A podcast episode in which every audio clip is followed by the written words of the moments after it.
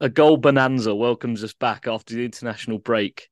Welcome to the EFL Sesh podcast.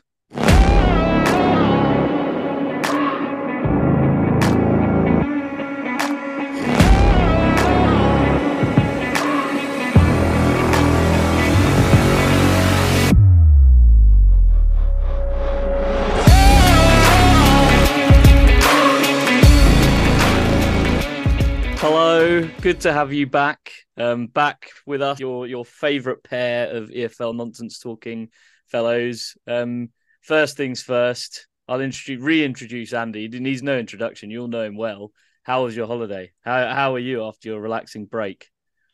Yeah, thanks, Joe. And uh, yeah, I'm absolutely buzzing to be back. I was uh, I was thinking of the sesh while I was uh, lapping it up on a uh, on uh, what do you call them on a uh, you know, one of them sunbeds in uh, next to a lovely pool in 25 degree heat in Gran Canaria. So I was itching to get back. Uh, did watch some football while I was out there, um, which was good. Mm. Um, actually was tweeting, tweeting a little bit while I was out What's there that? as well, um, which was good. So you know, look up on the socials, definitely plugging that already. Uh, but yeah, had a really nice time, mate. Unfortunately, did get a bit of food poisoning right at the end of the uh, holiday, but disaster. You know, yeah, it was a, uh, it was um bit of a shit show if in in oh there you go to the road yeah yes. extra disgusting. Yeah Quick, exactly. let's, let's, move on with utmost speed to uh to what we're going to talk so i think we're, we're going back to classic pod. Where uh, we'll, we'll do some game reviews we'll do some predictions league. I think we'll do the game reviews in reverse order this week as well which will be fun for all involved starting uh starting the people's league. Um but before all that we've got our now regular managerial merry-go-round spot. I, I think I, am quite enjoying this, Andy. I quite like our a little su- summary of. Well, it seems ridiculous, really, but what happens in a week or two weeks in this instance? Mm.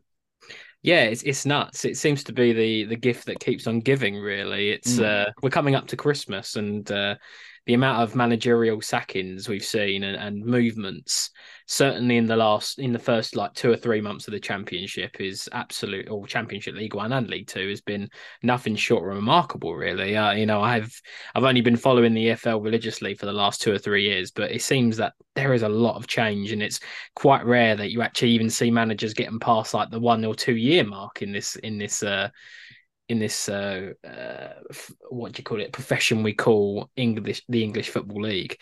Um, so we've got quite a lot of uh, changes since the last time we spoke in, in, the last two weeks. So the first one we want to dissect is uh, Lincoln have uh, appointed Michael Skubala as their new manager on a on a multi year deal. Uh, again, quite a relatively young manager. 1982 is born. So what does that make him? That makes him 41. Surely. 41? Yeah, yeah 41. Yeah, Quick absolutely. there. Quick maths. Born, on uh, Halloween, so spooky. Oh, spooky! Uh, yeah, spooky, definitely. Um, Would you give your have... kid a Halloween themed name if they were born on Halloween? Probably, yeah. You kind of have to, yeah. right? I'm trying to think of one now. Boo, maybe. That seems a bit too celebrity, though. I don't think he'd get away with it. Or very American. It sounds. Yeah, boo. yeah. Um... Uh, we'll come back to that. If you, if you think of a good one, well, unless yeah. you can think of a good one now, you got a good thinking face on. Mm, yeah, I, was I was thinking like Frank, like short Frankenstein. Ah, that's ah, that's good. Yeah, I like that a lot. Okay, I'll I'll I'll bank that one just in case. that one, yeah, definitely. Um, hmm. to to me on to me on kind of like um on paper, this seems a quite shrewd appointment. If I'm being totally honest, seems to have really good pedigree for such a young manager. He he he's been coaching for over 20 years already, and he's only 41. So clearly, he was not the not the kind of player that kind of went professional and, and, had a long career. He kind of thought, okay, well, I'm not the best footballer. I'm going to go straight into management, and he certainly has earned his stripes. He's you know been assistant at all the various levels, Premier League, even at the youth international levels, and yeah, I, I, I think you know it's nice to see young managers getting a chance and and managers getting their first chance as well. I think is his major first major um uh managerial kind of appointment. So, yeah, I, am He, he seems on a bit of a similar ilk to what Joe Edwards was when he came in at Millwall. I think there a lot of teams are coming for the young manager, develop players, had have good pedigree and good have had good mentors over the years. Um, hopefully that translates into you know developing players from a younger age, maybe younger younger squads, and yeah, like we see like a good example, I suppose, is Matt Etherington at Colchester. Right, he's he's been a good player for young, you know, many years, still relatively young, um, but he had good coaching pedigree at their younger group levels and want to, and and they have a very young, so I think one of the youngest squads in the EFL. Um, so I can see this. I can see this being a quite good appointment. I'm quite excited by it, if I'm being totally honest. And he obviously got off to a good start, unfortunately, against your uh, beloved um, Leyton oh, Orient. Oh man, I tell you, we're absolutely all over the history books. But basically, anyone who hasn't won a game in a while, anyone who's hasn't got a particularly high largest ever score, just get them to play Orient, and we'll we'll sort that right out. We're just oh, I can't even. I can't. I can't. If I speak, I'm in trouble, as uh, as Jose yeah. Mourinho would say. But um, yeah, it's interesting. He's an interesting guy. He's one. He's this sort of new breed of coach that doesn't come up through the game. Like mm. does a load of random football adjacent stuff, then becomes a manager. The thinking man's football manager. Mm. Um, like PE teacher, loads of non-league coaching roles. Yeah. Director of football at Loughborough University, head coach of the England national futsal team, Mm, yeah, worked UEFA for a bit, uh, and did a great job there. It took us to our highest world ranking in two decades. Um, apparently, calling out specifically Max Kilman as someone they worked with. So, shout out Max Kilman there. Mm. Um, UEFA football advisor, and then started getting sort of coaching jobs. So, yeah, it's an interesting one. But if Mr. Skubala could stop beating Orient, that'd be nice. That's his only win to date. Um, yeah, across any team he's managed in uh, in professional football. So yeah, hopefully we, we get rid of that record quickly. Yeah, yeah. Let's let's, let's hope. But I I think uh, yeah, I, I don't, I don't hate it. That's that's the thing. I, I don't I don't know if it's going to be a good appointment. It could be a bad appointment, but I've seen I've seen people or seen clubs. You know, I'll talk about Ipswich. Like they took a chance on a manager. You know, who hasn't been a manager before, obviously had good pedigree with loads of different coaching experience at Tottenham and United under Ollie, um, with McKenna in McKenna. But look what's happened with him, right? He's he's mm. slightly straight in and done that. So I feel like a lot of teams are trying to do that ilk, trying to do that ilk of manager or that kind of that kind of uh, appointment, which is good to see. Mm. Okay, we'll move we'll move on. We'll talk about um, a managerial sacking, and Matt Taylor has left his role at Rotherham. Um, I don't know if I see this as harsh because obviously they were on a bit of a barren run.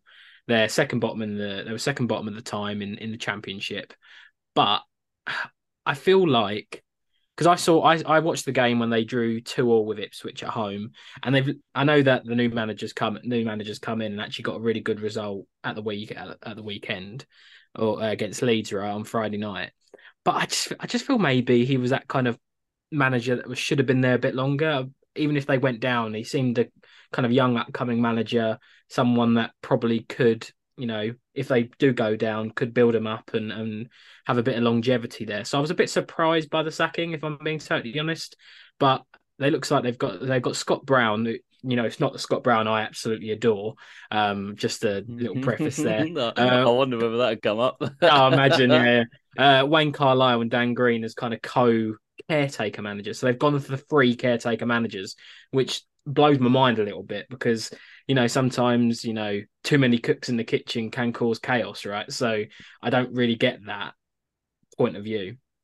Um, but yeah, I feel it was a little harsh getting rid of Matt Taylor. I don't, I, I still can't see Rotherham staying up. So I think for whatever manager they get in now, I think he's probably got a plan for a season in League One or a couple of seasons in League One and build them up again. Um, no, I know there's talk of um, Warnock going back um, and potentially Steve Evans going back, but I feel like Steve Evans has put himself away from that role, and I think that's a wise decision because he's got something really good cooking at Stevenage. Um, but yeah, I, I'm I'm a bit. I felt a bit bad for Matt Taylor, maybe in my mind anyway. I don't think it was as bad as maybe it looked. But what about you, Joe? Yeah, I, I don't know. Maybe it was as bad as it looked. I don't know. Yeah. I, he, he, wasn't really turning anything around, to be fair. Mm. Um, it, it, but then you look at his record at Exeter, and he actually did a really good job there. So I don't know. Maybe he did more, need more time. But once again, I guess two things. I don't think that Scott Brown is the Scott Brown. I think he's a different. It's Scott not. Brown. No. I think this is a this is a goalkeeper Scott Brown who's six foot. And then I was like, wonder how tall your beloved Scott Brown is. Yeah. How tall is he? Taller, taller or shorter than six foot? I always thought he was a little bit shorter. To be fair, I was going to go five ten. Oh, five nine. Oh yeah, See, yeah. I, I did a similar thing where I thought he looked short, but I wondered whether he was just playing in a Land of the Giants team, so he's actually taller. But no, he's tiny. Another short king. Um, although five nine isn't really short, I don't think. But I I digress. Um, I I, I don't I don't understand a what is going on with the sort of Hmm. three co-managers story, and I don't understand what is going on with sacking managers without replacements lined up. yeah. It seems to be a common theme now. But the whole point of sacking someone at the, what is essentially the start of the international break is so you can bring in that next manager and they have loads of time with the team. Yeah. Like, this is blowing me away how many clubs are doing this this, this year of just sort of sacking people and going, well, we'll work it out. Um, and Wayne Carlisle, he, he was the assistant manager, no? So Yeah, he was actually. Yeah, he's still sticking around as the co-manager now. I don't know. I don't know what is going on. I know it's like interim, but yeah. uh, it- Makes no sense. bizarre. to me. No, it doesn't Yeah. at all. Why not just stick with it with with with Taylor until you've got someone lined up? Um, Exactly. I don't. I don't have a clue. Wayne Carlisle, by the way, I um, I've got a great Wayne Carlisle story. So Go for it. he obviously played for a season, or I think he, I think it was two seasons at Orient in our 0506 uh, promotion winning season. Um, I was a mascot for one of the games, and I have a photo with Wayne Carlisle seconds before he turns around and takes piss in the urinal. And that photo is it, like we're just in the toilets. Like I was just a child in the toilets of the changing rooms. He's turned around and gone, "Whoa, what's going on here?" And then I've gone, "Oh yeah, just, well I haven't gone. Obviously, somebody has taken a photo for me." And yeah, I've got this photo of a startled Wayne Carlisle, arm around me. I think he, I think he's actually topless. Um, yeah, with urinals in the background, and above we- the urinals, in what is one of the most League Two things I've ever seen, are like cardboard cutouts that have been laminated that say like integrity and discipline and honesty and stuff. It's like a sort of grown up nursery toilets. It's, it is bizarre. I'll have to I'll have to dig that out of the attic. And Oh please, yeah, because that needs to go on the wild. socials ASAP, Yeah. please. That was uh that that's unbelievable. We'll definitely Yeah. post that to the socials once Joe goes into the archives. um on on that one, let's let's move on. And actually, Mm. an appointment I'm really excited about, and that is Des Buckingham has come in at Oxford. Mm. Um, so for people that don't know, Des Buckingham, I think used to play for Oxford, uh, or you Yep. used to coach at Oxford.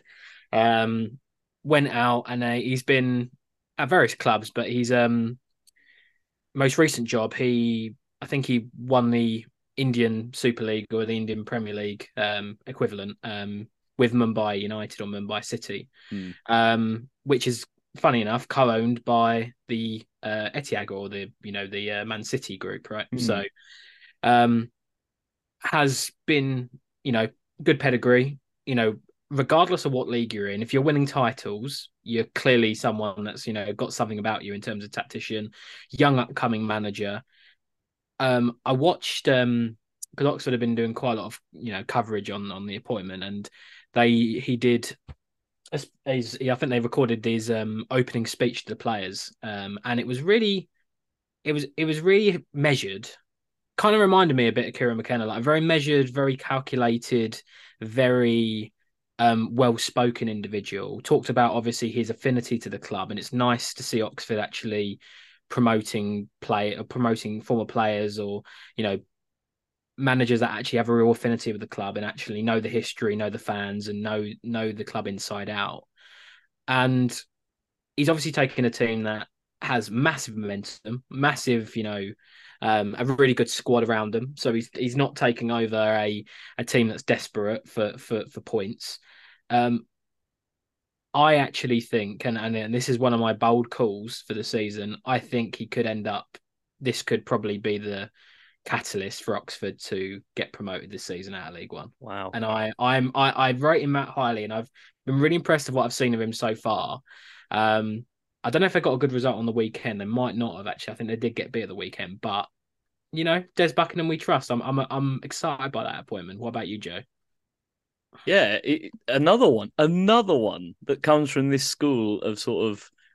Obviously, he played a bit of football, and he like he did play like underage football in an academy, Yeah. but he just went straight into coaching and just sort of worked his way through this mad route through sort of Australia, New Zealand. and no, just New Zealand. I think I don't. Well, was he in Australia? I don't know. Maybe Australia, New Zealand, Mumbai, and then back to Oxford, Mm. um, which is which is absolutely wild. But yeah, I'm I'm a huge fan of it. I well, I'm a huge fan of number one, a 38 year old called Des.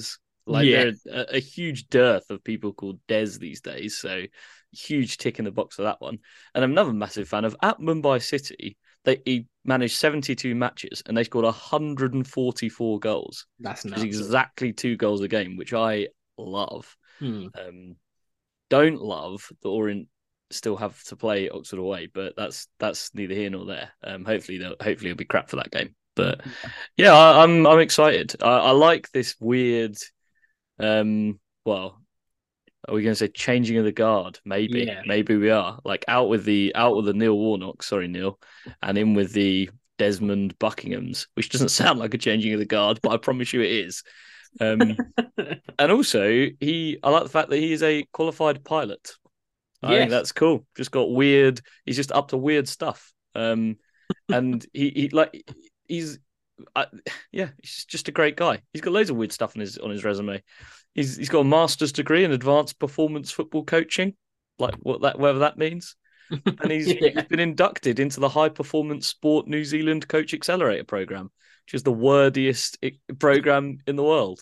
But yeah, oh, mad, yeah. top fella. Mm. Yeah, top top fella, and let's hopefully that translates into that because you know I've been really impressed with it. You know the the turnaround at Oxford, and you know you can't you can't not um, mention Liam Manning's you know Mm. job that he's done there. Um, and he's gave he's given Des, and I just keep thinking the Des Lynam. You know, I just keep Yeah. thinking. Of, yeah, I mean, fame. just I Okay. I completely agree with that. Can you name any other famous Deses? I just keep I, I keep thinking Les Dennis. I don't know, just I don't know. Uh, That's Des. not a Des. That's a Les. Yeah, know.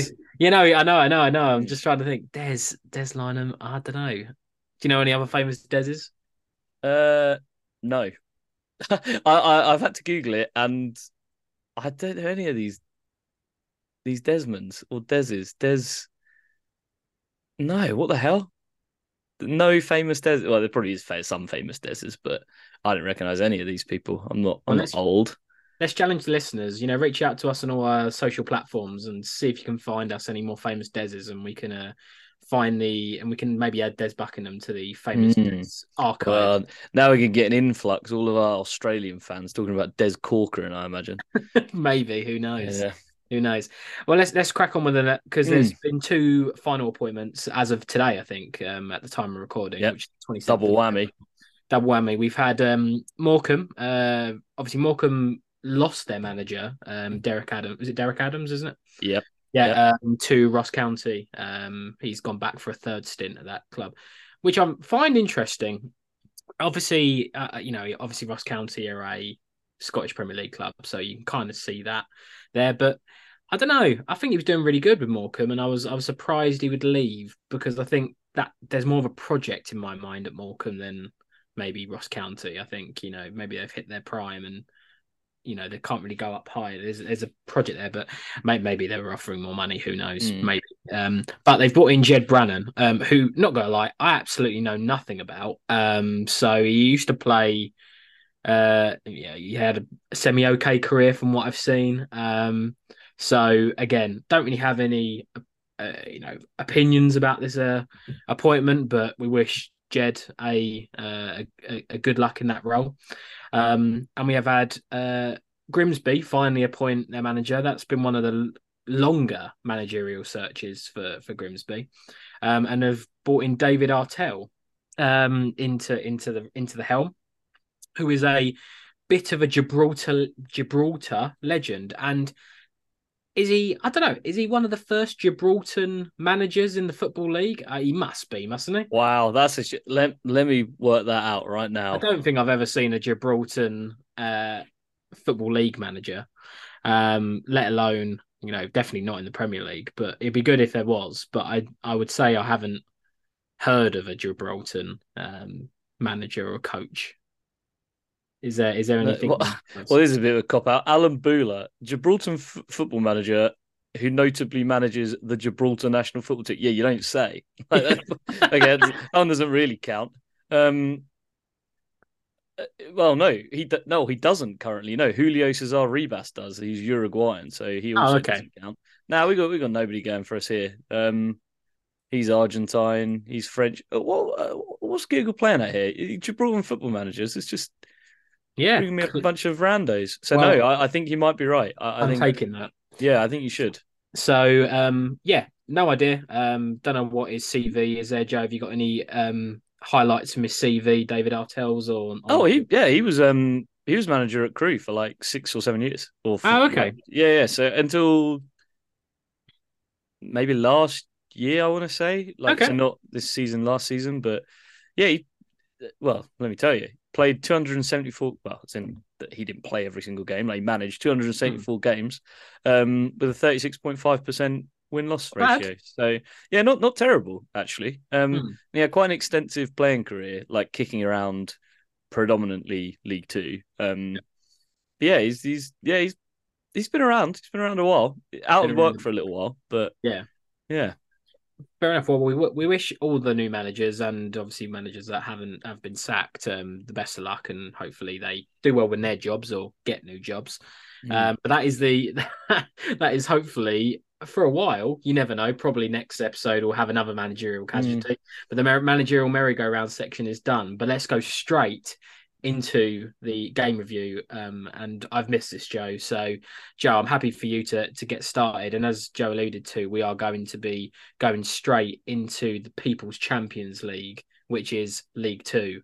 And Joe, there's only one game we could ask, we could really go for in this league, and that is Wrexham Morecambe. So please talk to me about that game, mate. I'd love to. Um, well, I'd love to talk to you about football. I, I always hate when Wrexham win, but there you go. Yeah. Unfortunately, they won with aplomb, uh, six uh, 0 against a well at the time managerless, but now not uh, Morecambe. Um, Joel Senior bangs one into his own net after five minutes. Not an excellent start for Morecambe. And then two minutes later, Paul Mullin grabs his goal, his obligatory one goal a game when he's playing. So there you go. It's 2 0 after seven minutes, and things are not looking good, Brev. And then 35 minutes in, Jacob Mendy gets Wrexham's third and pretty much kills the game um, by half time nothing nothing said at half time by that Morecambe dressing room can uh, can change the the course of events in the second half. If anything, it just gets worse. Paul Mullin gets his second on 67 minutes, 4 0. He then completes a hat trick 10 minutes later on 77 minutes, and it's 5 0. And then James Jones in the last minute, 96th minute, bangs bangs one in for himself. Why not? Helps himself to one. 6 0 Wrexham. Morecambe, that's it's poor. It's poor. Um, the stats are a shocker. Like they're just horrible. There's like there's there's not a single positive to be taken away from that game for Morecambe, in my opinion. Um, only used three subs. Only saw thirty nine percent of the ball. Took less shots. Had less shots on target. Uh, had less. Well, of course they had less throw-ins. They they lost the game. Like that's the key statistic. Although a criminally low throwing count of only 35 for a, for a League Two game, which that is, is low. That is very lower than very uh, surprising. That is even lower than um, Championship. Yeah, exactly. 40, right? Exactly that. Um, and for a team so under the cosh, they also lost. They they didn't. They, they got fewer interceptions, fewer fewer clearances. It was rubbish. It was rubbish. I'm afraid, Morgan. Um, it compounds a pretty rubbish run of form with 3 mm-hmm. straight losses, which has seen them slip well outside of the playoffs. Um, and has buoyed Wrexham, who last week maybe thought, oh no, we're letting Stockport run away with it after their 17 was it 17 games in a row? I think they equaled the record. Yeah. And this yeah. week, if they'd won, Stockport would have broken it, but alas, they didn't going down to, to Newport. But um, yeah, Wrexham probably thought, oh no, but then a thumping win, Stockport lose, back to four points off the top. And Phil Parkinson, huge listener of the pod. All five subs used, and not just pretend subs either. He'd used them all by the 81st minute. He is yeah. the he is the managerial archetype that we all aspire to be. Um, that's looking, it. I've got yeah. nothing more to say. I, I, I can't speak lowly enough of Morecambe. Yeah, it's it's um yeah, it's, it's an absolute shocker, and mm. you know this is this is the kind of game they just need to fully move on from. It needs mm. to be fully in the archives. I would uh, do the classic you know, refund of the of the away fan. Oh, you'd go that far? Yeah, six 0 That's an absolute mm. tummy ticker, wasn't it? Really? Yeah, mm. so that's awful. Um, but I'm looking. I'm, I'm, just looking at this Wrexham squad right now. So, mm. like you know, you got James. you got James McClean now in this team, right? Mm. playing. They're playing a five at the back. Um, you know Elliot Lee, who's way too good for League Two in my in, in my opinion. Uh, Mullin, who's great. You know, he's super Paul Mullin for a reason. His his goal record absolutely speaks for itself. But uh, you know what I wanted to highlight was the was the substitutes. So obviously Mendy scores, but comes on on the twenty first minute, right, mm. for an injury for an injury. You got Jones, who's obviously a really good player. Sam Dalby, who's a you know a very good striker for League Two. Mm. Jordan Davies, who was one of their talisman midfielders back in the day, and and Willie Boyle, who's obviously um, you know was in Huddersfield's team last year, right, in the championship. Mm. That's the strength and depth they have on the bench that they can bring on in League Two, and I think that's one of the reasons why I think at the start of the season, bar you know I think some of the signings hadn't happened in this team. But their strength and depth is something that's going to get them through a lot of games, right? Because they've got they've got you know, covering a, a, good quality cover, not just like, you know, average Joe coming on and, you know, making some sort of a difference in a game. They've got players that can definitely make a difference. And I think Phil Parkinson's got his kind of starting 11 now when they're fit. But I think they've now got a team, a squad that can be rotated, but they won't um, forego any quality. So I think that's going to, you know, in a 46 game season, when you have that strength in depth and have that quality in depth, I think that's really exciting. And I think, you know, after a shaky start, you know, they're they're doing great. I think that's you know in their last five games, if we look at look at the stats and then two 0 win away at Notts County, impressive result. Beat Mansfield 2 1, 2 1 away, massive result. You know, Port Vale 2 1, beat Gillingham 2 0. Only obviously lost to Accrington last week, um, uh, 2 0, but they're conceding less goals because at the start of the season we were seeing some mad mm. five alls, some six fours, like absolute nuts results from them. But similar to what Stockport were doing, but now they're now they're showing themselves up at the back, made some really good acquisitions at the back, and I think as we know, defense wins championships, right? And they've got the firepower up up top too, and quality and depth. Um, or depth of quality, sorry, the word I was looking for, the phrase, to, to really mount a serious challenge. So yeah, I'm quite high on Wrexham, and I think uh, they're starting to show why I think they were kind of promotion favourites or one of the promotion favourites, mate. Yeah, no, agreed. And Morecambe continued to go winless against them. Yeah, fourth attempt, fourth attempt, three losses and one draw. Yeah. Terrible. Absolutely nuts.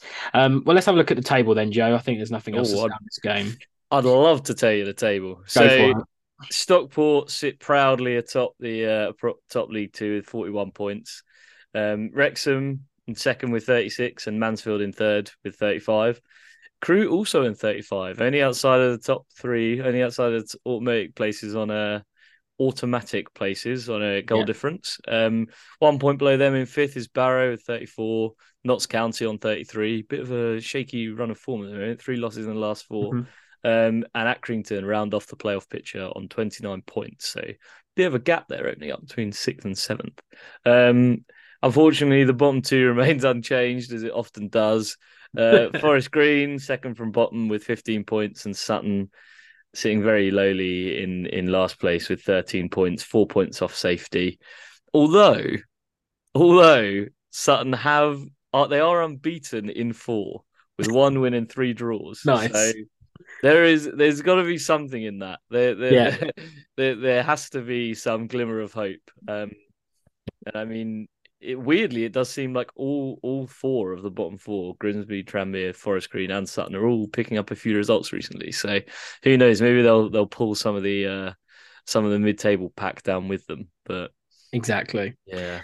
I, I, suppose I suppose I would like to give a shout out, a little mini shout out to Barrow. Like mm fifth in the table, man. Like they are they are flying and they've definitely gone for me under the radar. I know you were quite actually high. I think yeah. you were high on them last in, in mm. the hmm. predictions, but I've been really impressed. I've, uh, they, they they've kept momentum up. They're in a really good run of form, and as I said, they're only two point a point behind the. Uh, um automatics. I know Crewe and Mansfield have got a game in hand, who I think Mansfield are a a very credible threat to, mm. you know, get automatic motion. They're playing some great stuff, same as Crewe.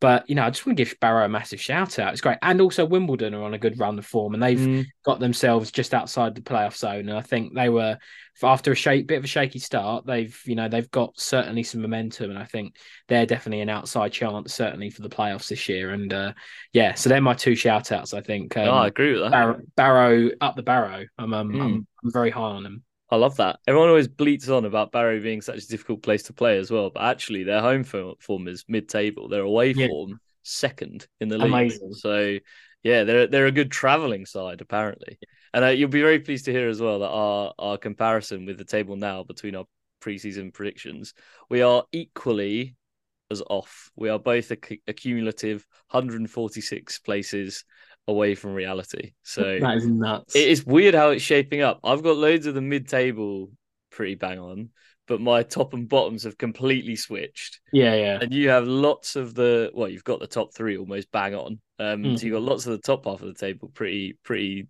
nailed on. Um, and some of the like basically the playoffs and the relegation zone switched around. So it's weird. It, it is. I don't know. I don't like my chances because too many of my. I mean, I had Wrexham and Mansfield in not doing very well, but yeah, we'll. Uh... no, sorry, Bradford and Mansfield. Not Yeah, yeah. Um, but yeah, we'll. Uh, I'll, I'll keep those coming. I'll keep those coming. Keep an eye I on it. I think Mansfield are the absolute stat kings this season, aren't they? In Mm. terms of like XG and you know chances created and all that kind of stuff. So you know, a little shout out to them. But let's move swiftly on and Yes, let's let's. into, let's go into League One, and I'm going Mm. to talk about um, Bolton Exeter, and Oh. I'll talk about it with absolute glee. Mm. And uh, my main man, or not my main man, Gary Caldwell, team got his got their well their team got absolutely tummy tickled seven 0 away to Bolton, who in my mind are. I'm not saying a shoe in because nothing's a shoe in this league, but they are looking like a team that certainly will be challenging to go into the championship next season. Um, probably by automatics, but I think if they come into the playoffs, I think not many teams will want to play them in the playoffs because they are playing some absolutely sensational stuff at the moment. So starts off with uh, is it Iredale or Eardale? I don't know how you say that, but Eardale doesn't start. It starts off very slow, but on the Mm. thirty fourth minute, Eardale gets a goal, um, and then Adebayo or Adeb- is it Adebayo? I think it is. Uh, Adeboyejo, yeah, yeah, another uh, uh, Orient legend. Oh no, good, good. Um, he makes it two 0 swiftly on the forty third minute, and uh, it's a nice team talk for Mister Ian Evatt. Um, uh, and yeah, I think it's more the same boys. And uh, Gary Caldwell probably does the most uninspiring team talk man, and uh, it reflects in the scoreline because Magoma or Maghoma scores on the 55th minute. Um, one of my favourite strikers in the in League One, um, Dion Charles gets uh, gets in the act on the 64th minute. Swiftly then gets another goal on the 74th to bag a nice uh, 11 minute brace. Um, Dempsey then scores on the 87th minute to make it 6 0. And then, how the hell am I going to say this name? yes, bang on. Yeah, Absolutely. Scores on the 92nd minute to make it 7 0 to, to Bolton. Um, again, very much a contender. Them Exeter fans should be paid massively for traveling all the way to Bolton to see that absolute shambolic performance. Um, but a, a a a team full of confidence right now, banging form. Um, you know, looking at their team, you know, the the strike partnership of Charles and Adebayo Adebayo Joe. it's good enough. It's good enough. Um, it seems to be really good, but they've got some really good. They're sp- spreading the goals across the team, but also, you know, Sheehan's I think's always been a really, really good player. Um, you know, I think they've got the ingredients certainly to to be a team challenging right at the start of the table, using all five subs, and they've all they would have used all five subs by the seventy sixth minute as well, and two of their subs gets on the score sheet and get an assist as well. So that is excellent impact from them players uh, and shows again the, the strength and depth that Bolton have at their disposal to probably make a good title challenge or a promotion challenge. Um, you go. I'll give Gary Caldwell his, his his his kudos. He did use four of his subs, which is good to see. Three coming on at once in the 64th minute, so good to see that as well.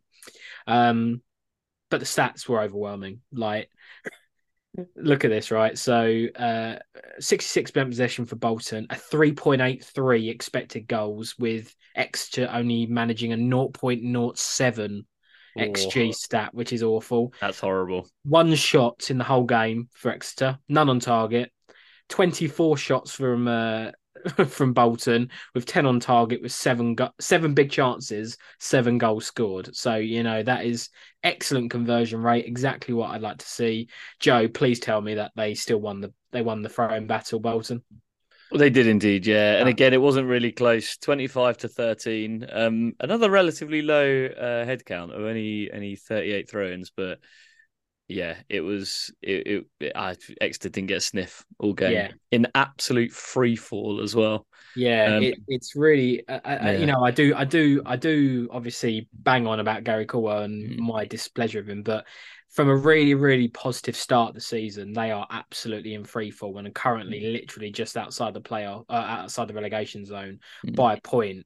But them kind of games just muck up your goal difference, and goal difference, uh, you know, loads of teams will swear by it. The reason why teams stay up is because their goal difference most of the time is probably what sees them out. They might be on similar points to put teams in the relegation zone, but having a really good goal difference, you know, minus two, minus one, you know, minus five, you know, compared to these minus 17s, minus 12s, minus 16s from them other teams, that can be the difference between you staying in the league and you going down. Right. So these kind of results are absolutely should be avoided at all costs. And, you know, I know, you know, it seems that they were absolutely under the cosh whole game, but, you know, if it's 3 0, just you know just shut try and shut up shop. Like you need to just have a bit of concentration a bit of game management. Take some yellow cards i don't know just try and disrupt the flow of the game because 7-0 defeats will muck up your goal difference and there could be the difference between you going down or you staying up. So it's just bad game management bad performance and at the moment I can't see anything other than Exeter just keep losing. They just can't see where the goals are coming from and it's a team shot of confidence, and I worry for him, Joe. Mm. Well, unfortunately, they got oriented in, in week six of this season. Yeah, they were in third place, and then they we, we turned them over two one away, and since then they have won four times, I believe, yeah. and have dropped thirteen places. So. Yeah. Yeah, sorry, that's, that's what happens when, when you lose to Leyton Orient. It, it, such is the shock at not getting a result at home to Orient. It sort of throws all your plans into disarray. And uh, yeah, yeah, then you start plummeting. Clearly, Gary doesn't uh, doesn't have any conviction in his in his tactics. But um, Bolton, outrageous, outrageously good, outrageous form. I'm absolutely terrified because Orient played Bolton away on the 23rd of December. So whoever the opposite of Santa Claus, Krampus, that Austrian anti Santa, he's turning up on the 23rd and he's snatching all of Orient's presents away and he's just incinerating them. I, I, I'm uh, just, yeah, I might just pretend football doesn't exist over the Christmas period, but yeah, no. I, am I'm, I'm worried. They're they're looking very, very, very good money for uh for another win. Yeah, um, absolutely. I got a question for you. Bit of a robot. Yeah, yeah. Oh, go on. No, you're about to say something. You're about to say something. Because no, my no, question. No, you, you, you, go for it, mate. You go. Okay. Well, you're not going to remember what you're going to ask because he's going to really throw you. If Gary Caldwell was a beer, what beer do you reckon he'd be? Oh, yeah. I don't know what. Just some context behind this. I was actually laying in bed thinking about this. I was I was laying in bed thinking, what's like a, a really good beer that I like, and I was like, oh, what? Who would I equate them to? Like that in in managerial terms, not in terms of would that manager drink that beer, mm. in terms of I like that manager X amount, and I like this beer X amount. I would I would say I'd say Foster's from a can because it tastes yeah. okay at the start, but it's absolutely rank at the end. I love that answer. Yeah, that it that, that wasn't really a, a, an answer that had a correct or incorrect answer, but yeah. that that is correct. Yeah, that is objectively the right answer. Well done. You've yeah. just won the chase. Thank you. Thank you. Appreciate mm. that. And Bolton at the moment are uh, probably a, a, a prime Moretti cold mm. from cold from the uh, from a lovely London London pub. I'd say. Oh, I like that. Or, Did you have any good? Do you have a good iced beer? You know, in like obviously in the area of the world you work, they they serve a lot of beers in like iced glasses. Yes. Did you have any of those while you're out there? I did. Yes, they oh, they are they are good. Surprised like, that doesn't jump to the top of the list. A yeah, real holiday beer. Yeah, the tankards that are absolutely ice mm. cold. It's just Love class. That. Yeah, absolutely yeah. top draw. There you um, go. And on that segue, let's go mm. straight to the League One table. Um, uh, but yeah, uh, Prime Bolton are, are mm. top of the league with a now goal difference of 19, which is the best, I think, the best in the league. Yeah, absolutely. Mm. Um, 38 points. Um, Portsmouth, um, yeah, they're, they're second. Obviously, had an amazing start to the season and uh, lost lost at the weekend, didn't they? If, mm. They did indeed. So that's two two of that win, isn't it? Correct? If, if yeah. So oh, you're casting your memory back very correctly. Yeah, a draw and a loss. Yeah, so uh, they're they're on 36 points, but you know I still feel Portsmouth have a really good chance. Uh, Des Buckingham's uh, Oxford a third on uh, 35 points, and uh, Steve Evans working his absolute magic at Stevenage um, on a four for 35 points, another great away win. And and I'll give him a shout out 3 0 away um, to Fleetwood, right? Uh, mm-hmm. In in again, brilliant performance. The stats were overwhelming. Another team that I think banging, banging form is Peterborough. So they're, mm. they're they're in the uh, fifth place, 34 points, really good goal difference. And then just propping up in the uh, in in the releg- in the sorry, not the relegation zone, the, the playoffs is is Derby, who have had a bit of a renaissance recently, got some good results recently, and they're uh, they're on 30 points. Um, I, I suppose to shout out to to Blackpool just outside the uh, outside of the promotion uh, race or the playoff race. Uh, they literally smashed Portsmouth, didn't they, at the weekend? Mm. 4 mm. 0 away, which was the, definitely a surprise result. So shout out to them. But in the relegation zone, uh, we have Fleetwood um, on 16 points after 17 games. Carlisle, uh, which I was I'm not surprised about. I think mm. they they were going to struggle on 15 points. Cheltenham, um, good to see them. They're they're on 12 points. They've made some points from their absolute shambolic start. Mm. Uh, certainly not out of it. Five points away from uh, safety. Big uh, result of the weekend as well. Yeah, 2 0 against Oxford. Yeah, massive result, actually. Mm. Yeah, massive result. And uh, Reading um, still baffles me. My first choice, uh, first place mm. of the table are uh, languishing on 10 points. And even with their deduction, uh, reinstated, for example, if they got their four points back, they would still be 23rd. So that's mm terrible. Yeah, they are an absolute shame. They're the only ones keeping me in the running for our League One predictions. Yeah, you're you're only, you're 134 net positions out, and I'm 142. So literally, bit of a gap, bit of a gap opening up in in League One. Yeah, hundred percent. So that is a that is League League One. So Joe, um, happy for you going straight into the championship, and it, and it and it could only be you. Yes, talking about this game because it is your beloved Bristol City. Yes, versus Carrick Ball Middlesbrough. Talk to me about it. And so a sneak a sneak peek, but actually Bristol City now now that they have merged our two preseason predictions, yours adjacent in Liam Manning being there for, through Oxford, and me by just calling out Bristol City as the most underrated team in the championship. We are going to see progress now, and progress is what we saw today against against your right against a resurgent Carrick Ball um, that was that was picking up a bit of steam. Um, 3 2, the final result, Bristol City at home. And let me tell you how it happened. Uh, 37 minutes in, Taylor Gardner Hickman pops one in. Uh, 1 0 Bristol City. You're thinking, great, it's good stuff. Uh, 1 0 at home, can defend that.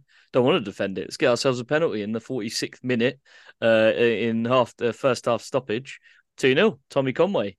Bang on, get into half time. Liam Manning's like, right, boys, take it easy second half because this game's won.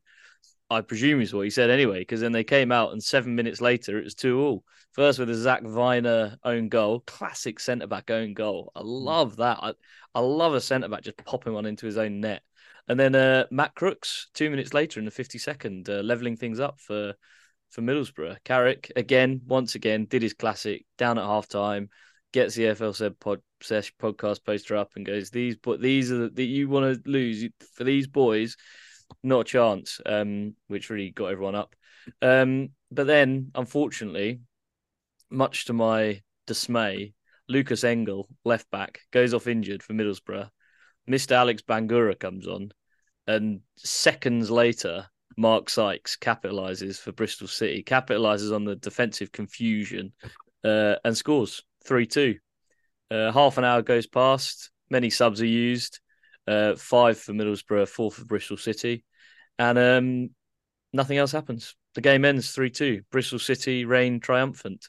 Um, stats are even because it's quite an even game. A good game between 11th and 12th in the league. Um, sort of shaking out quite nicely. Um, both teams not a million miles away from the playoffs either, so they're they're sort of keeping themselves in contention. Um, the throw-in battle massively lost by Liam Manning. He won't be he won't appreciate that. Only 15 throw-ins to um, Middlesbrough's 26, so he got away with one there, I'd say. But on the whole, a good day at the office for Liam Manning, Bristol City, and the FL Sesh podcast. Our yeah. our collective dreams are about to come true. Hundred percent. That's, that's a, mm. couldn't couldn't have put a better summary myself. I, mm. I, I suppose the way I'd say this game is, you know, sometimes when you get really good games and you say that is a great advert for the league. Yeah, I feel this game yeah, was yeah. a great advert for the championship.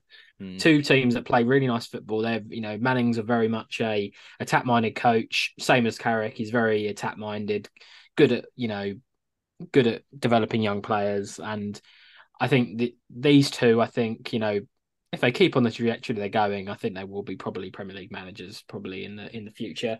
So I feel maybe we had maybe a slight insight about you know their what they could bring to to to more top top level teams. But you know, I I was I, I thought it was an excellent game for both teams. You know, put went for the win. You know, it was a great comeback for Middlesbrough, but shows definitely a lot of character from Bristol City to to to actually get that goal and, and mm. also hold on for like 30 odd minutes um, because the stats were pretty damn even. I think slightly more shots for for Middlesbrough, but I think uh, what we can see is certainly Bristol City utilised the shots they had more. Three big chances, three goals, right? So it's it's good to see. So yeah, I, I think it was a really good advert for the championship, and I don't think any both. I think both teams will take a lot of positives out of that result, and I think you know both teams had a lot of momentum. I don't think the momentum will shift much different um, now, and I think Bristol City might have gone a bit of a run, which is good to see, and uh, fits in with your fits in with your pre-season prediction of them being in the playoffs. And I think they, exactly. they, have, they have as good chance as anybody. Yeah. Well, hopefully, hopefully it fits the narrative. One of these narratives has to come true. You have to spread the net very wide, and then something will uh, will come true. But Absolutely. both teams have quite challenging sort of next couple of games actually. Um, Bristol, well, maybe not as challenging, a sort of Southampton Norwich double whammy. Yeah. So playoffs and mid table. But uh, Middlesbrough, I think they've got, I know they've got Leeds coming up and Preston as well. So, mm. yeah, two very tough games. But then, really, in two games' time, you come back and look at these two teams and we'll see where they'll sit. And uh, I'd imagine Bristol, here you go, here's one for you.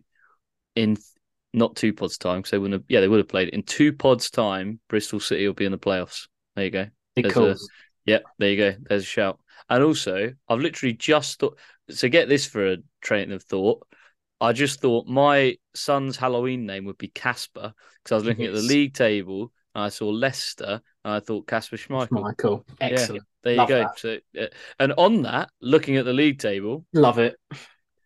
Leicester sit atop the uh, the championship with 42 points, closely followed by Ipswich on 39 points seven points clear of third place Leeds, and we'll forget the loss at the weekend because West Brom yeah. were a good side. I, I, I, I can't tell you how impressed I am with with Ipswich this year, um, and I have no doubt that they will bounce back tomorrow against Millwall. Yeah. And my second confident championship prediction of the pod. Um, as as mentioned, Leeds in third on 32 points, Southampton on fourth with 31. West Brom 29 points in fifth, are on a decent run of form. Actually, there was a blip in there against Southampton, but they have been looking really good um, value for money. And then yeah. Preston round off the playoffs with 28 points. Um, a, a, weird loss to Cardiff at the weekend. I did think they would win mm. that game, but Cardiff in seventh, just outside the playoffs, one point behind, blowing my expectations for them completely out the water. Um, I yeah, thought they were going to do nothing this year, but yeah, fair play. And then bottom three, 12 I didn't realize how low these points counts were 12 points for Rotherham in 22nd um, which they'll be hoping to turn around very quickly QPR yeah. have 10 and Sheffield Wednesday still bottom, six points, one win in 17, three losses on the spin. I I do not like that for Sheffield Wednesday. yeah. yeah. yeah, agreed. Um, yeah, I I think you know Ipswich definitely got away with one, losing mm. to a mm. good West Brom side. I think actually are flying at the moment. They're doing yeah, really well. Yeah. Court run. Um, but luckily, Southampton and Leeds only got managed draws at the weekend, so yep. good result for Rotherham. And I'll give kudos to Huddersfield. That's an excellent result for them at mm. home against Southampton again, who were fine. I think I saw a stat before the weekend. There's been no team that have secured more points in the last like six, seven games than Southampton, right? So that was a that's an excellent result. But I, I suppose one team that I'd like to probably shout out um, for the weekend was Plymouth. Um, really good result against Sunderland at home, 2 0 win um, against a team that, you know, Sunderland are very fancied for the playoffs. So that's an excellent result for Plymouth and just takes them a little bit further away from that kind of relegation trap. And obviously, Coventry um, got a well needed win at the weekend against Millwall. Um, uh, away. So that is a that not a hard, is a hard place to go to the den, and uh, I think that was a good result for them. So um, but also just want to one more shout out because it blew my mind today. Swansea have bought, I think they've secured Yannick Bolasie. Yes, they have. Deal. Yeah. Um, unbelievable. You could not write it. I don't know. It just Yannick Bolasie is one of those. Uh, he was, I think, about four or five seasons ago, he was like deemed the next big winger. Right? He was an absolute joke at some points. Like some of the best skills, great winger obviously fell off a massive cliff and got massively injured. But that is a I don't know if that's a desperation signing from Swansea. Who knows? It could be an absolute stroke of master genius or stroke of genius. Who knows? But yeah, just wanted to shout out because it blew my mind today when I saw that. Saw that Joe. It just sounds like a stereotypical uh, desperation transfer for me, Joe. What about you? No, I, I love it. And actually, it tied up very nicely with a question somebody asked me the other day about who the most mercurial footballer is in the Football League. And I was racking my brains and I was really, I was coming up with all sorts of weird names. And then Yannick Bolasie pops up and just answered the question for me. He, in my mind, is the epitome of mercurial footballer. Yeah. Hot and cold, never really, I don't think he knows what's going to happen when he's got the ball at his feet, let alone other people.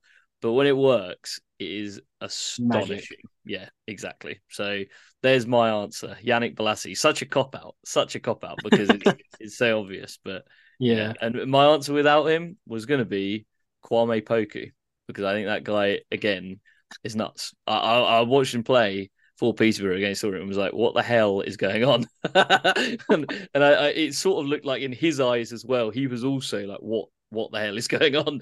He's just running around, ball at his feet, taking it around players, cutting stuff back. Quality. Do you have any any shouts for most mercurial player in the football league before we move on quickly? Oh, I'm trying to think who I think didn't really know what they were doing with the ball. I like how um, that's because in theory it shouldn't just be that shouldn't just be the criteria. I mean, Fat Ronaldo is sort of the archetypal mercurial player. like, like, they they named those they gave him those boots, didn't they? The Nike Mercurials were like yeah, wear them. But uh, I I'd like to think he knew what he was about to do with the ball. But yeah. I think the football league there has to be an element of of surprise in there. Like oh wow, like there was a guy years ago. Why do you think there was a guy years ago, Paul Jose Mpoku? If you're out there, let me know. I yeah, have never seen a player like that before Orient. It was absolutely insane. He was all arms and legs, but no yeah. one could ever get the ball off him. He'd be like, "What is going on? Like, what? Just tackle him! Just tackle him!" No, nobody could. You can get anywhere near him, and then occasionally he'd ping one in from like forty yards and just stroll away, as if he does that every day. Like, yeah, yeah unbelievable. I can't. I can't think. I can't think of a player off the top of my head. Mm. But if hmm. I do, I'll put it on the socials. I guarantee. I like that. Okay, that, there you go. There's your tease. Yeah, you'll, uh, you'll throw that one out later this week. Absolutely. Thinking time. Good. Um, well, let's go straight into our pod pick, um, mm. as as it's alluded to in our game week view, and we've uh, gone back to the People's Champion League, yes. and uh, can't tear talk... ourselves away. Absolutely, I'm going to talk to you about Salford MK Dons, um, and this was an absolute barnstormer of a game for many different reasons. Um, one being there was a severe lack of substitutions. Yeah, shocking. Only three done in this game, um, but big Mike Williamson gets a 4 2 win away to Salford at, isn't it called the Peninsula Stadium or something like that? Oh, it could be. Yeah. I think that's what it's called, the Peninsula, um, something like that. But yeah, it was a bad result for, for Salford. Um, starts off terribly. Dean gets a goal for MK Dons in the 10th minute. But then a good, a good, comeback from Salford, and Mai gets a goal on the 36th, and then Watson gets a 47th minute garbage time penalty, which uh, puts them 2 1 at half time. And uh, things are looking a bit rosier. And Woods thinking, yeah, okay, I don't need to change too much, you know, just keep, keep where we're going. Um, but then Big Mike, you know, as as as you know, I liked him as a player, absolutely massive giant, and his team provided a giant comeback in the uh, in the second half. Love that. Love that. um, Tomlinson scores on the 50th minute, straight out the blocks, five minutes in. Um, gets a brace on the 72nd minute, and then Harrison rounds off the massive comeback on the 88th minute to make it a 4 2 away win for MK Dons and a very much needed win for MK Dons because after a really promising start and they were they were one of the gunslingers certainly in the league. They were beating teams pretty much at will.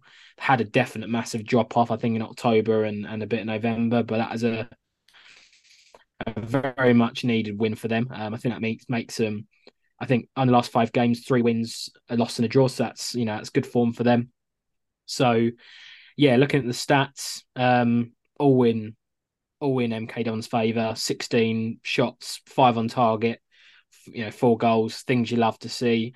Um, yeah, a, a of yellow cards in this game. Lund, Lund, Mariappa, for for uh, Salford, and then Michael Michael Jordan Williams. That's an unbelievable mm. name. Um, and Tomlinson for uh, for MK Don. So definitely the uh, referee had uh, it's uh, had their work cut out for him in, in this game. But mm.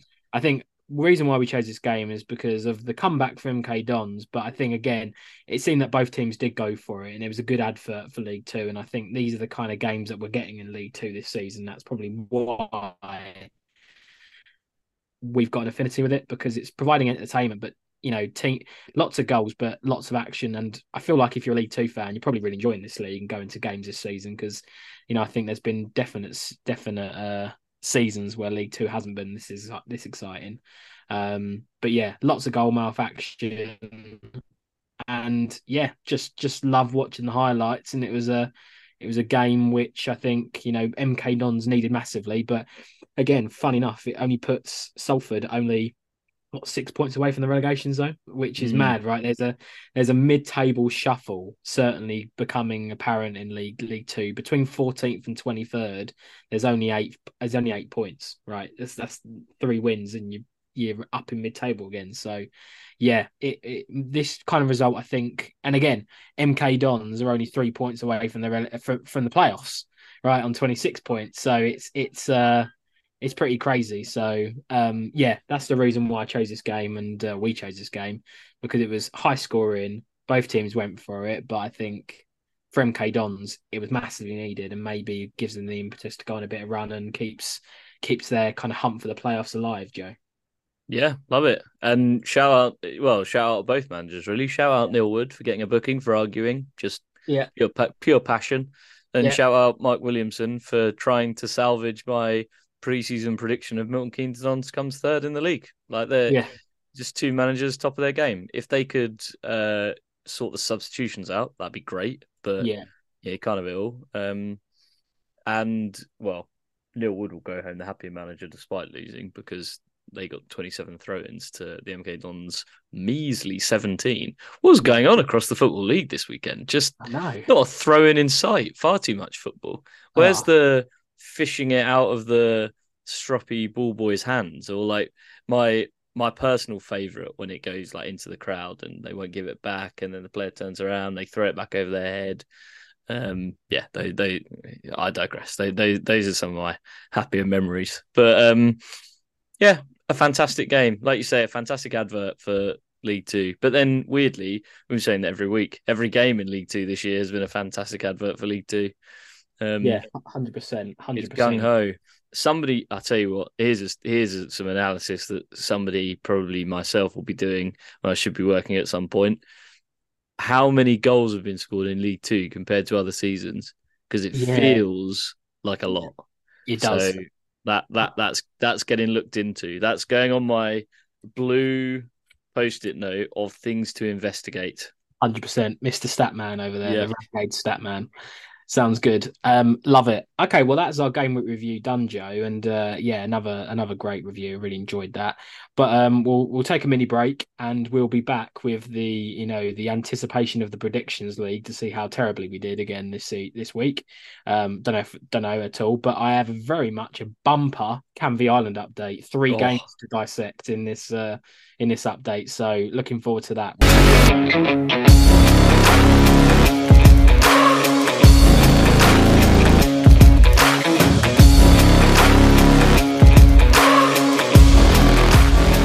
Hello, welcome back after your break. I presume you've had as much fun as we have in it. Um, I know you're all chomping at the bit for the predictions league, so I will, I will, I'll, I'll relieve whatever pressure you feel, whatever stresses you feel, not knowing how splendidly Andy and I have done this week in the predictions league. Um, so very, very appropriately, Andy did actually choose the games for this weekend, sort of with his foresight. So these should all be be relevant and tangible results for you all. Leicester Watford, I went one all back in the day. Uh, Andy predicted a two one to Leicester, and it was two 0 So there's a point in the bag for Andy. Um, Carlisle Charlton, I went for a three two Charlton away win. Andy went even more optimistic with a four two Charlton away win. Um, but it ended up being one all, much for everyone's yeah. surprise. So clearly Charlton didn't fancy that trip up north. So nil poir for both. Um, and then our League Two game was Crewe Doncaster. Um, I went for a 3 0, very optimistic. Andy went for a 3 1, both to, sorry, both both to Crewe, obviously. And the end result ended up being 3 2. Cool. Um, yeah, so one one point apiece, um, but close. And I, I, feel I feel broadly optimistic about that week. So yeah, obviously I, have only got one point and you've got two, so you have extended your lead to four points. But I, I, I do feel uh, so. I'm on 19, you're on 23, just for sure. just for reference for for anyone counting. Um, but yeah, I, I feel like going into this week, there's a bit more. I don't know. There's a bit more optimism. Um, I'm feeling a bit a bit happier about that, and 100%. I'm looking forward to predicting some results with you and we obviously have the bonus round of Canvey versus Chatham, which is apparently getting played this week. So a reminder yes. on those results we've already predicted. I'm going for a rip roaring 5 2 win for Canvey, and you've gone for a slightly more sensible 2 1 win to Canvey. So keep that in your mind when you're all when you've all got sofa score on for Canvey Island tomorrow when the goals are rolling in. Um, I'll be laughing. Um, right, I've picked a selection of games for us to for us to predict. Obviously, not the the championship one, I've gone for the the Aka killer, the Friday night game, and then for the two uh, for the League One and League Two one, I've gone for the midweek games because obviously next week is FA Cup weekend, so there's a yep. bit of bit of nonsense going on. Um, so for the championship, we've got Preston at home to QPR. Difficult one because I think Preston lost at the weekend, didn't they? Mm-hmm. Uh, and I'm quite liking what I'm seeing from Marti Cifuentes at QPR. So I'm gonna I'm gonna go for a I'll go for a Desmond two two. Draw. So I I'm gonna go two 0 to Preston. Hmm. But I am now worried that I've got well, I'm always worried I've got it wrong to be fair, so what's new? But yeah, I've gone 2 0 to Preston. Nice. A bit more optimistic. Good. Hmm. I, was waiting for you to tell me what the game was. Then obviously it's me. Oh, yeah. I'm, it's, I'm, it's a, chosen, mate. I'm chosen. Um, League One. Uh, we've gone for Port Vale at home to Derby County. Oh, tough. I think the form that Derby are in, I can only see this being a win. So I'm going to go for a 2 0 away win to Derby. Ooh, so I feel like the margin will be same, the same. I think Port Vale will score one. So I think it's going to be Derby three, Port Vale one. Nice. And then, uh, and then finally, I've gone for Stockport, table topping Stockport versus Salford. Oh, screw it. I'm going to go 5 0 Stockport. That is insane. I also said 5 0.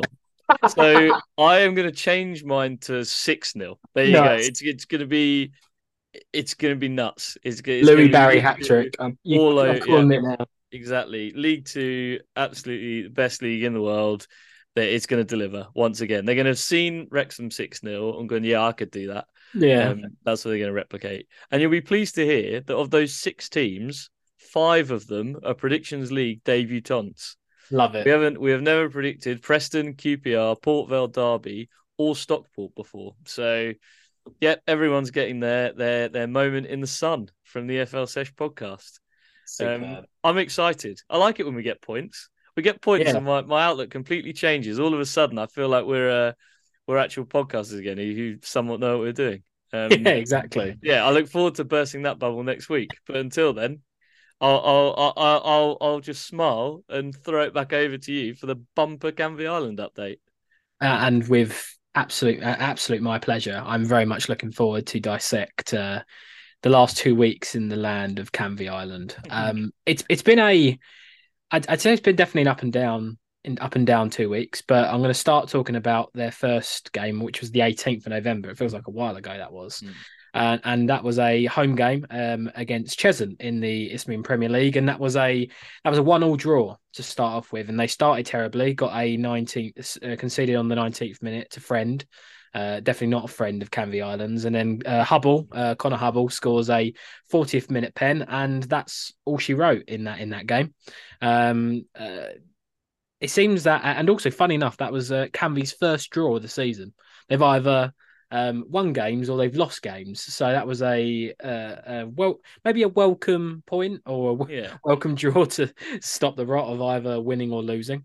Um, and then a few days later, on Tuesday, the twenty first of uh, November, they were in third round um, Essex County Cup action. Uh, so you know, love love a cup run, mm. and um, I'm happy to say they were playing White Ensign.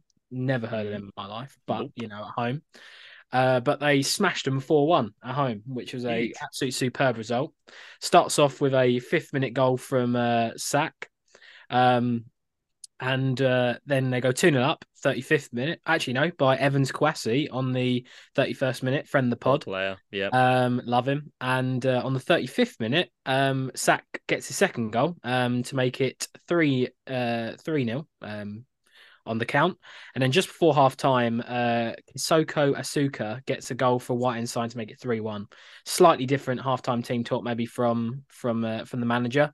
But they come out flying, and Sack gets his hat trick on the 62nd minute to make it a resounding 4 1 win. And nothing then happens because it's clear domination from Canvey, and uh, they go into the pot for the fourth round, which is. Uh, which is great. Um, wondering who they're playing, Joe. Maybe if you could have a little look quickly. I'd I'm love doing... to. Yeah, as um, weirdly as exactly what I was doing. The Essex yeah. County Cup has intrigued me.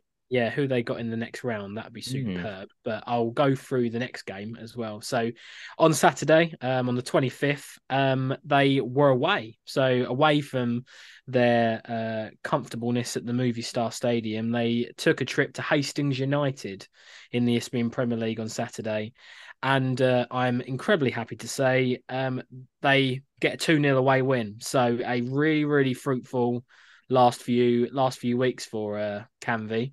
That's two. Um, that's a draw, a win in the cup, and a win in the league uh, in the last three games, and I think that's a that's a nice uh, it's a nice tidy return for them.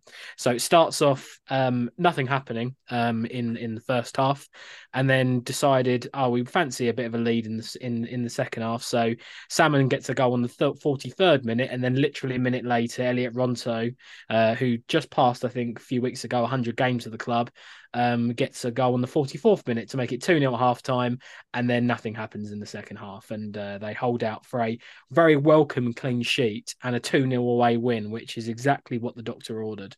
Um, so yeah, really, really exciting times for the club. Um, puts them um, puts them on uh, 22 points and 10th in the league, so comfortably mid-table literally slap bang in the middle of the table, but they have uh, plenty of games in hand against uh, the teams above them. So if they win both their games in hand, they could be in the dizzy heights of fifth, which is great to see. So you know, potentially a uh, potentially a uh, slight outside promotion push. Who who knows? Mm. We'll see. Um, but definitely, I think the team to beat, and I think the team that's probably confidently going to win this league is Hornchurch. Mm. 16, 16 played, 14 wins, two drosses, no losses, 50 goals scored in 16 games, 13 conceded, already a plus 37 goal difference and a 40. Yeah, what what is going on there? Because I had a look and they didn't even come down last year. Like they were in this no. division last year as well. So I don't Yeah. know. Something's going on. Maybe the Man City of non-league. Yeah, who knows? But yeah, know, that's that's it's good to see. Um, but yeah, no, really, really positive update for for Canvey, and hopefully they can keep this momentum and and uh, as I said, get a get a win against. Is it Chatham they're playing at the weekend or on Tuesday? Uh, yeah, chat. Yep, that's that's the game. That's, That's the we five-two victory incoming. Yeah, so hopefully we'll be talking about a uh, a another win and another uh, hopefully clean sheet or uh, bags of goals. So that is your bumper Canvey Island update, and Mm. I suppose that sums up on that positive note sums up the pod, and we'll finish the pod up there. Um, I'll plug the socials. Please, obviously, reach out to us on our social platforms um, at at the FL Sesh Pod on Instagram and X or Twitter, as it used to be called. Um, you know, we like sending out the latest news in the FL, and please interact with us. It's great. Um, the and and obviously listen to us and share with your friends. You can listen to us on all of our you know normal podcasting platforms: Amazon Music, Apple Podcasts, Google Podcasts, Spotify, all that good stuff. And you know, please leave us a five star review. Massively helps us out and helps us share our message. And you know, we're we're we're coming up to we're coming up to though we're, we're over 500. We you know we're we're near that thousand mark. We know we that'll be a massive win for us. You know, for two people that have just you know started a pod, we've been complete beginners, and uh, you know to get to that thousand mark would be a, an incredible achievement, and will you know it just allows us to keep doing what we're doing, and we're we're really enjoying it. So please, you know, share it with all your friends and family, share it with whoever, share our content, and uh, hopefully this will allow us to reach more people and maybe more influencers to get onto the pod. It'd be great to get some guests as well. So. Hundred percent. You've had enough of me. You've had Um, Yeah, enough yeah. of me. Finally, Yeah. Like, just somebody to put some some distance between yourself and I. I know, I. I understand. Yeah, it's fine. It's fine. At least you got the message, uh, my subtext there. Um, but on that note, uh, Joe, any final comments before we finish the pod? No, I'm gonna I'm gonna keep stum. I always say yes and then ramble on. So just know, uh, I I I wouldn't want guests. I wouldn't want any guests between you and I. But if if it must happen, then fine. I'll go along with it. Nice, superb. Well, we'll finish it there. Um, thanks again for listening as always, and we'll see you for our next edition of the EFL Sesh podcast next week. Ta-da.